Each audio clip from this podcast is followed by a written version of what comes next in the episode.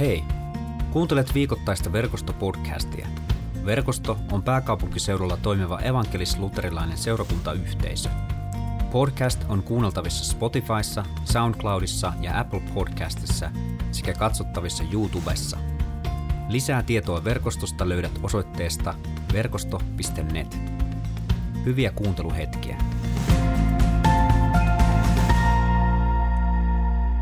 Sitten mennään päivän evankeliumitekstiin. Se on tänään Johanneksen mukaan viidennestä luvusta, jakeet 1-15 ja kuuluu näin. Oli eräs juutalaisten juhla ja Jeesus lähti Jerusalemiin. Jerusalemissa on lammasportin lähellä allas, jonka hebreankielinen nimi on Petesda. Sitä reunustaa viisi pylväshallia ja niissä makasi suuri joukko sairaita – sokeita, rampoja ja halvaantuneita.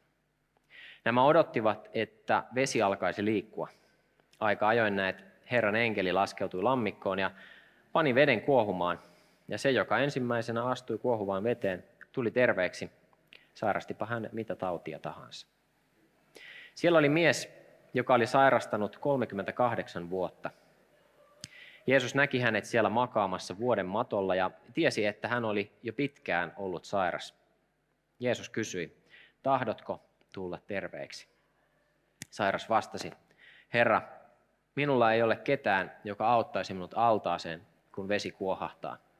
Aina kun yritän sinne, joku toinen ehtii ennen minua. Jeesus sanoi hänelle, nouse, ota vuoteesi ja kävele. Mies tuli heti terveeksi, otti vuoteensa ja käveli.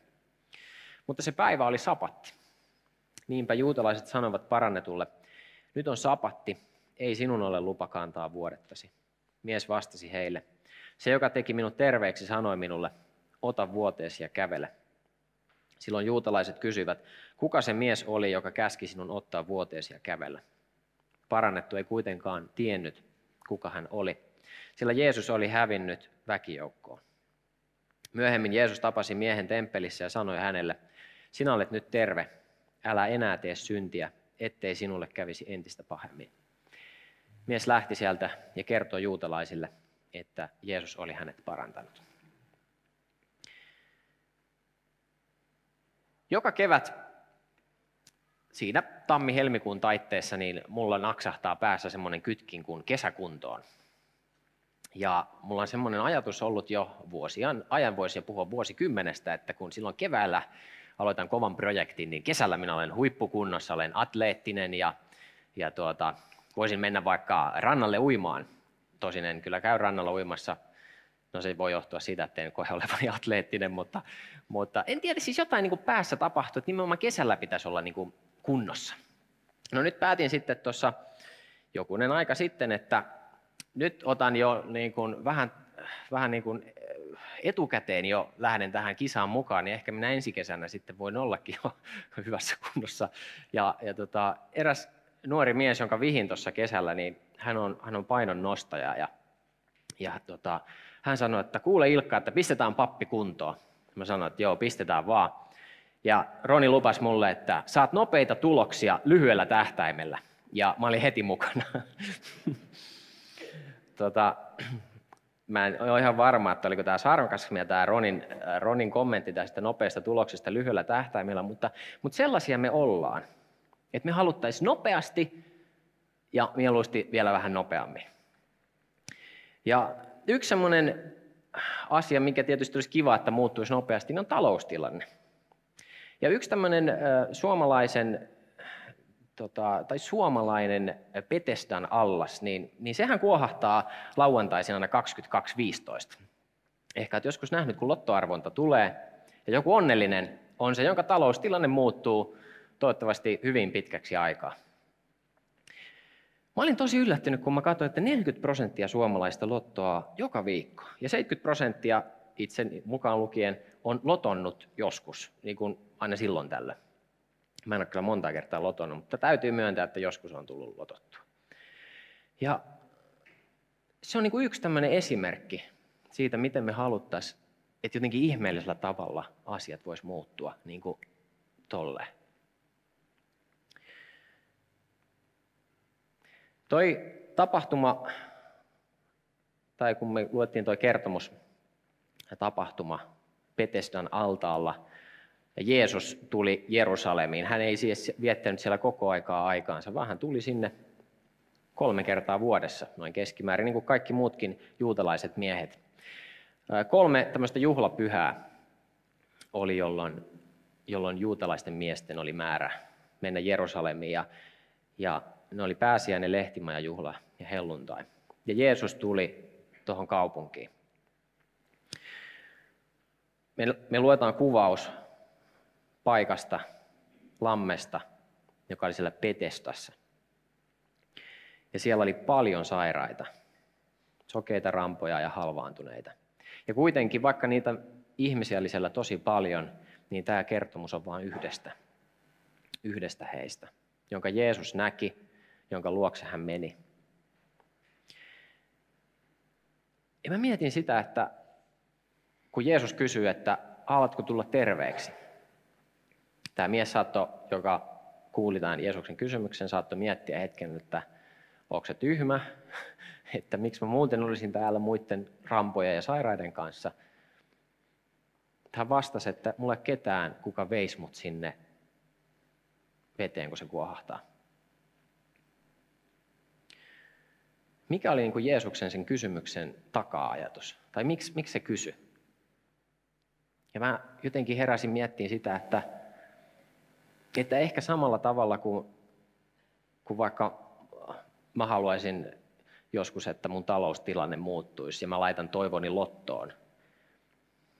Että mä en, mä en laittaisi mun toivoa lottoon, vaan mä laittaisin sen elävään Jumalaa. Jumalan poikaa Jeesuksen, joka tosin ei välttämättä halua, että mä voittaisin lotossa, eikä se välttämättä hyvä juttu olisikaan. Mutta että tässä siirtyi se huomio siitä altaasta Jeesukseen. Tai ei se varsinaisesti siirtynyt, mutta se oli ehkä se Jeesuksen taka-ajatus. Ja Jeesus paransi tämän miehen ja sanoi, että ota vuotees ja mene. Ja mies hän meni. Uskonnollisille tyypeille Jeesuksen ihmeet oli ongelma ja niin myös tälläkin kertaa. Ja nyt se ongelman ydin oli siinä, että, että Jeesus oli kehottanut tätä miestä kantamaan vuodetta sapattina, mikä meistä tuntuu tosi absurdilta. Se oli juutalaisille kiellettyä.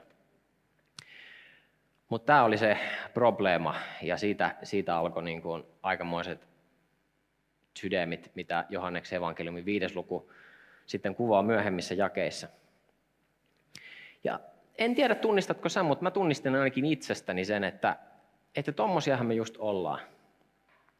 Me ihmiset, jotka ehkä ollaan niin sanotusti uskonnollisia, vaikka toivoisin, että en olisi kovin uskonnollinen, vaan olisin enemmänkin uskova.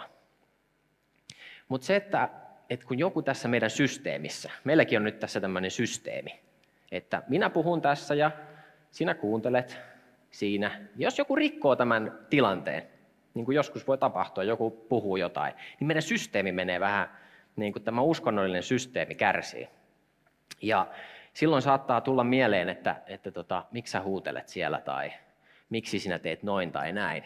Mutta jos ajattelee ihmistä, joka olisi vaikka ihmeen tavalla vaikkapa parantanut alkoholismista, ikinä ollut kirkossa, ei ymmärrä, miten täällä pitää olla. Ja sitten hän toimii jotenkin eri tavalla kuin tämä meidän näkymätön normisto vaatii, niin me saatetaan niin kuin miettiä, että miksi sä teit noin. Eikä me mietitä sitä, että vau, vähän hienoa, että sä oot täällä vähän hienoa jakaa sun kanssa tämä hetki. Ja ainakin mä itsestä huomaan semmoisen, että aina semmoinen pikku fariseus minussa, niin saattaa silloin tällöin nostaa päätä. Ja, ja jos huomaat itsessäsi sen saman, niin haastan sua ja itseäni siihen, että, että yritetään pyrkiä tämmöisestä käyttäytymisestä pois. Ja yritetään keskittää huomio siihen, että mitä Jumala tekee, mitä hyvää hän tekee meidän elämässä ja meidän ympärillä. No niin, nyt oli tämmöinen valmistavat ajatukset tähän varsinaiseen aiheeseen. Tota, mä tällä viikolla kokeilin somessa, Instagramissa tarkemmin ottaen. Jos et tiedä mikä on Instagram, niin älä vaivaannu perehtymään. Säästyt monelta asialta, jos et vaivaudu. Mutta siellä minä olen ja, ja tota, tällä viikolla mä kysyin sieltä ihmisiltä, että tota, mitkä asiat on saanut heidät rampautumaan. Ja mä olin tosi yllättynyt, että hirmu moni vastasi. Hirmu moni kertoi omia elämänsä kipuja. Hirmu moni kertoi siitä, mikä on hänellä vaikeaa. Mikä on saanut pysähtymään, mikä on saanut semmoiseen tilaan, että sä makaat, niin kuin vertauskuvallisesti, sä makaat patjalla ja sä odotat, että joku ihme tapahtuisi. Ja siellä oli monenlaista tarinaa ja, ja tuntui, jotenkin niin kuin mulla jopa tuli semmoinen olo, että voiko on hölmö, niin kuin hölmöä tulla puhumaan tämmöisestä aiheesta, kun sai kuulla kaikenlaisia tosi kipeitä tarinoita.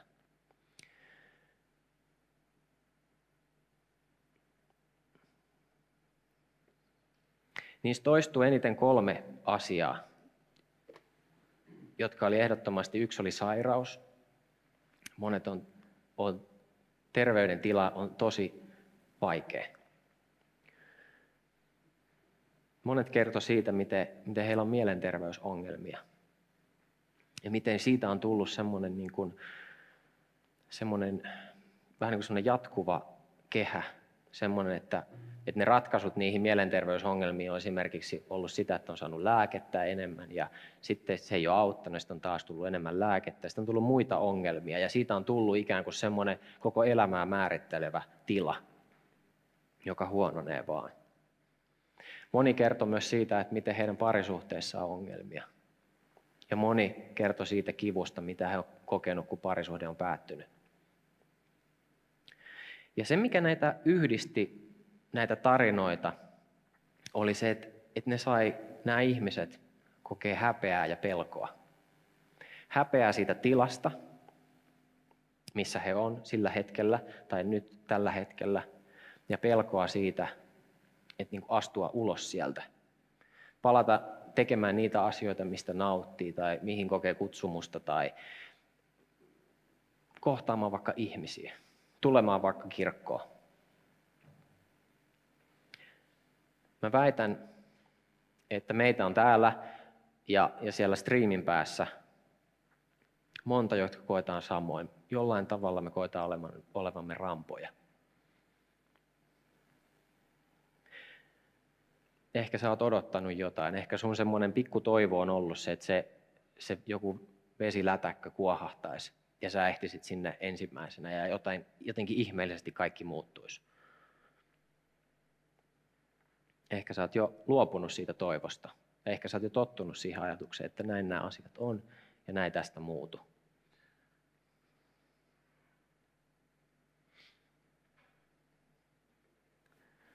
Se, mikä on surullista, on se, että, että jos sä olet kokenut semmoisen tilanteen elämässä, että sua, sä oot tullut rammaksi, ja se syy voi olla mikä tahansa. Se voi olla sun oma töppäys, se voi olla jonkun lähimmäisen töppäys. Se voi olla vaan, että asiat on vaan mennyt jotenkin mutkalle. Että sä oot tullut rammaksi ja sen jälkeen joku on tullut vielä lyömään sua uudestaan. Ja tämä on semmoinen asia, mä huomaan vähän toistavani samoja ajatuksia kuin muutama viikko sitten, kun viimeisen kerran opetin. Mutta ehkä tämä on tärkeä juttu ja mulle tämä ainakin nousi tuosta evankeliumin tekstistä. Mutta mä toivoisin, että, että me verkostona voitaisiin olla semmoinen yhteisö, armoon ja rakkauden yhteisö, mihin saa tulla syvästi haavoitettuna. Ja tänne saa tulla niin kuin missä tahansa elämäntilanteessa, voisi kokea sen, että, että mä kuulun tänne, mä oon tervetullut tänne, mua rakastetaan täällä, täällä mä saan käydä ehtoolliselle, mä saan kohdata mun vapahtaja, Jeesuksen Kristuksen jos tämä ei ole ollut semmoinen yhteisö sulle, mä toivon, että sä tulisit vaikka sanomaan ja kertomaan, miltä susta on tuntunut. Että me voitais, me jotka ollaan tässä niin paimenen virassa, niin voitaisiin yrittää ohjata tätä siihen suuntaan ja itse esimerkilläkin näyttää sitä, että, että semmoinen on mahdollista. Se kun ihminen paranee, on se ulkosta tai sisäistä, niin se voi olla kert- tämmöinen kertatapahtuma. Mäkin on, mä olen nähnyt ihmeitä ja mulla on välillä vaikea uskoa, että mä olen nähnyt niiden ihmeiden tapahtuvan. Mutta useimmiten parantuminen on tapahtunut jonkinlaisen prosessin kautta. Jos puhutaan varsinkin sitä sisäisestä parantumisesta, jos se on haavoitettu syvästi pitkän ajan aikana, niin todennäköisesti joku sanoi niin, että se kestää niin kuin tuplasti pidempään parantua siitä, mitä se on se, se aika, kun se on satutettu. Ja se on aika pitkä, jos ajattelet sitä. Joka tapauksessa se voi olla vuosienkin prosessi. Mulla itsellä oli tämmöinen tämmöinen tilanne elämässä ja, ja mä huomasin se, että mä en selviä yksin. Mun Jumalasuhde muuttui läheisemmäksi kuin koskaan aikaisemmin. Mä itkin Jumalan edessä. Mä menin mettään huutamaankin välillä. Se oli hyvin vapauttavaa. Kerran yksi ohikulkija tuli polkupyörällä metsä, metsätietä tuolla Vihdintien metsässä ja kääntyi hyvin nopeasti takaisin, kun mä olin siellä huutamassa. Kaikkea hyvää hänelle. mutta, mutta oli niin kuin paljon tunnetta sisällä ja, ja se purkautui muun muassa tuolla tavalla. Ja, mutta siinä kohtaa mä tajusin, että mä, mä tarvin nyt apua ja mä hakeuduin silloin terapiaan. Ja mä pääsin tämmöisen Kelan tukemaan psykoterapiaa ja mä olin siinä kolme ja puoli vuotta yhteensä. Kolme vuotta on sitä Kelan tukemisaikaa ja, ja se oli mulle tosi hyvä juttu. Mä haluaisin sanoa sulle, joka oot, ehkä tuntuu, että sä oot solmussa jollain tavalla, niin hae apua. Ja esimerkiksi jos sun, jos sun avioliitto tuntuu, että se, se, on, se on solmussa, mä en selviä tästä, niin, niin semmoinen järjestö kuin Parempi avioliitto ry antaa apua esimerkiksi. Just eilen olin kuvaamassa niiden juttuja tuolla ja mietin sitä, että vitsi, että tämä on niin arvokasta työtä. Tehdään pariskuntien eteen työtä. Annetaan vaikka tämmöinen tukipari, niin sä voit päivässä saada jo tukiparin, kun sä soitat ja otat yhteyttä. Niin sulla on 24 tunnin päästä pariskunta, jotka on ehkä käynyt saman asian läpi ja voi tukea sinua. Mieti, mikä resurssi, mikä mahdollisuus.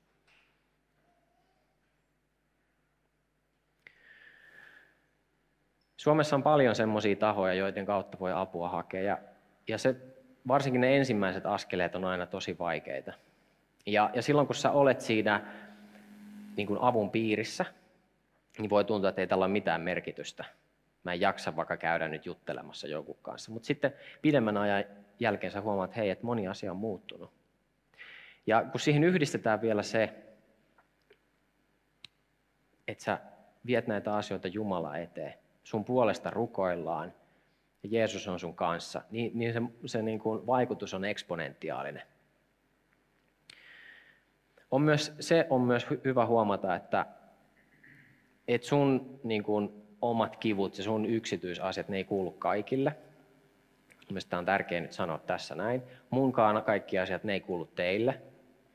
Ja tämmöinen nainen kuin Lisa Terkeurst, en osaa lausua hänen nimeä, mutta hän on tehnyt niin kuin, hän on sanonut tosi hyvin. Sillä tavalla, että, että salaisuudet on synnin peittelemiseen, mutta yksityisyys on sydämen parantumiseen. Sun kaikki asiat ei kuulu kaikille. Mutta voi olla, että sä tarvisit yhden ihmisen, kelle sä saisit näyttää sun pimeimmätkin sydämen sopukat. Ja Jumala, joka näkee kaiken, joka tietää kaiken, joka tuntee sun kivun, haluaisi varmasti kuulla sen, että sä tiedätkö, vaikka yksin kotona sanot Jumalalle ääneen niitä asioita. Jos sulla on sydämen päällä tänään jotain asioita, jotka, jotka niin kuin nousee tässä pintaan, niin tuu vaikka rukoiltavaksi, tuu rukouspalveluun. Mitä teetkin, niin älä jää yksin sen asian kanssa. Jaa se jonkun ihmisen kanssa, johon sä voit luottaa.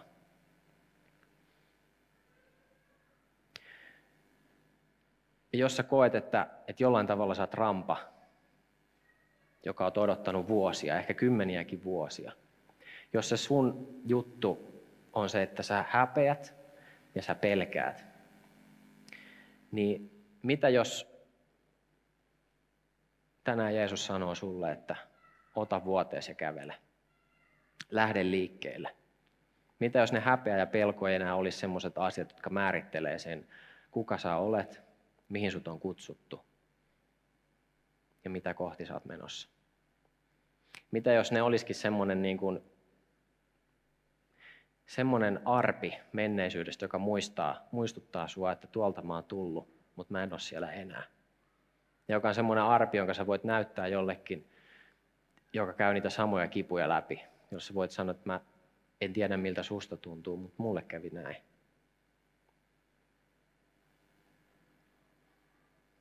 Elämässä on todellisia rajoitteita, kuten sairautta, joka estää meitä monin tavoin.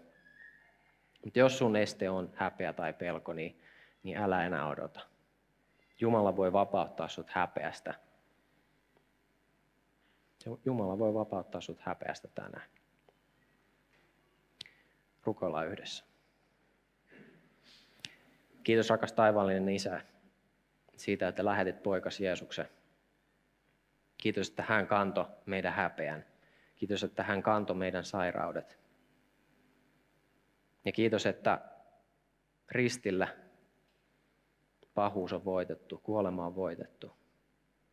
Ja mä rukoilen sitä, että lohduta niitä, jotka tällä hetkellä kantaa kehossaan sairautta, jotka kokee jääneensä paikoilleen, jotka kokee olevansa solmussa, rampoja.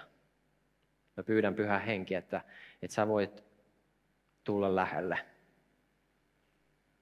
Ja että, että voit vuodattaa rakkautta semmoisella tavalla, että, että jotain sisä, sisimmässä saisi liikahtaa. Jeesus, me tarvitaan sua. Me halutaan kiinnittää katseemme suhun kaikkien tämmöisten ajallisten toivonlähteiden sijasta. Auta Jeesus meitä tuleen sun eteen paljaana, näyttää haavamme sulle. Ja mä rukoilen jokaiselle meistä semmoista ihmistä, jonka kanssa voi kaikista synkimmätkin salaisuudet ja, ja kivut jakaa. Ja mä rukoilen Jeesus, että, että jollain tavalla sä voisit meitä kutsua semmoiseen muutokseen sun kanssa. Semmoiseen muutokseen, joka johtaa iloa ja toivoa ja, ja rakkauteen.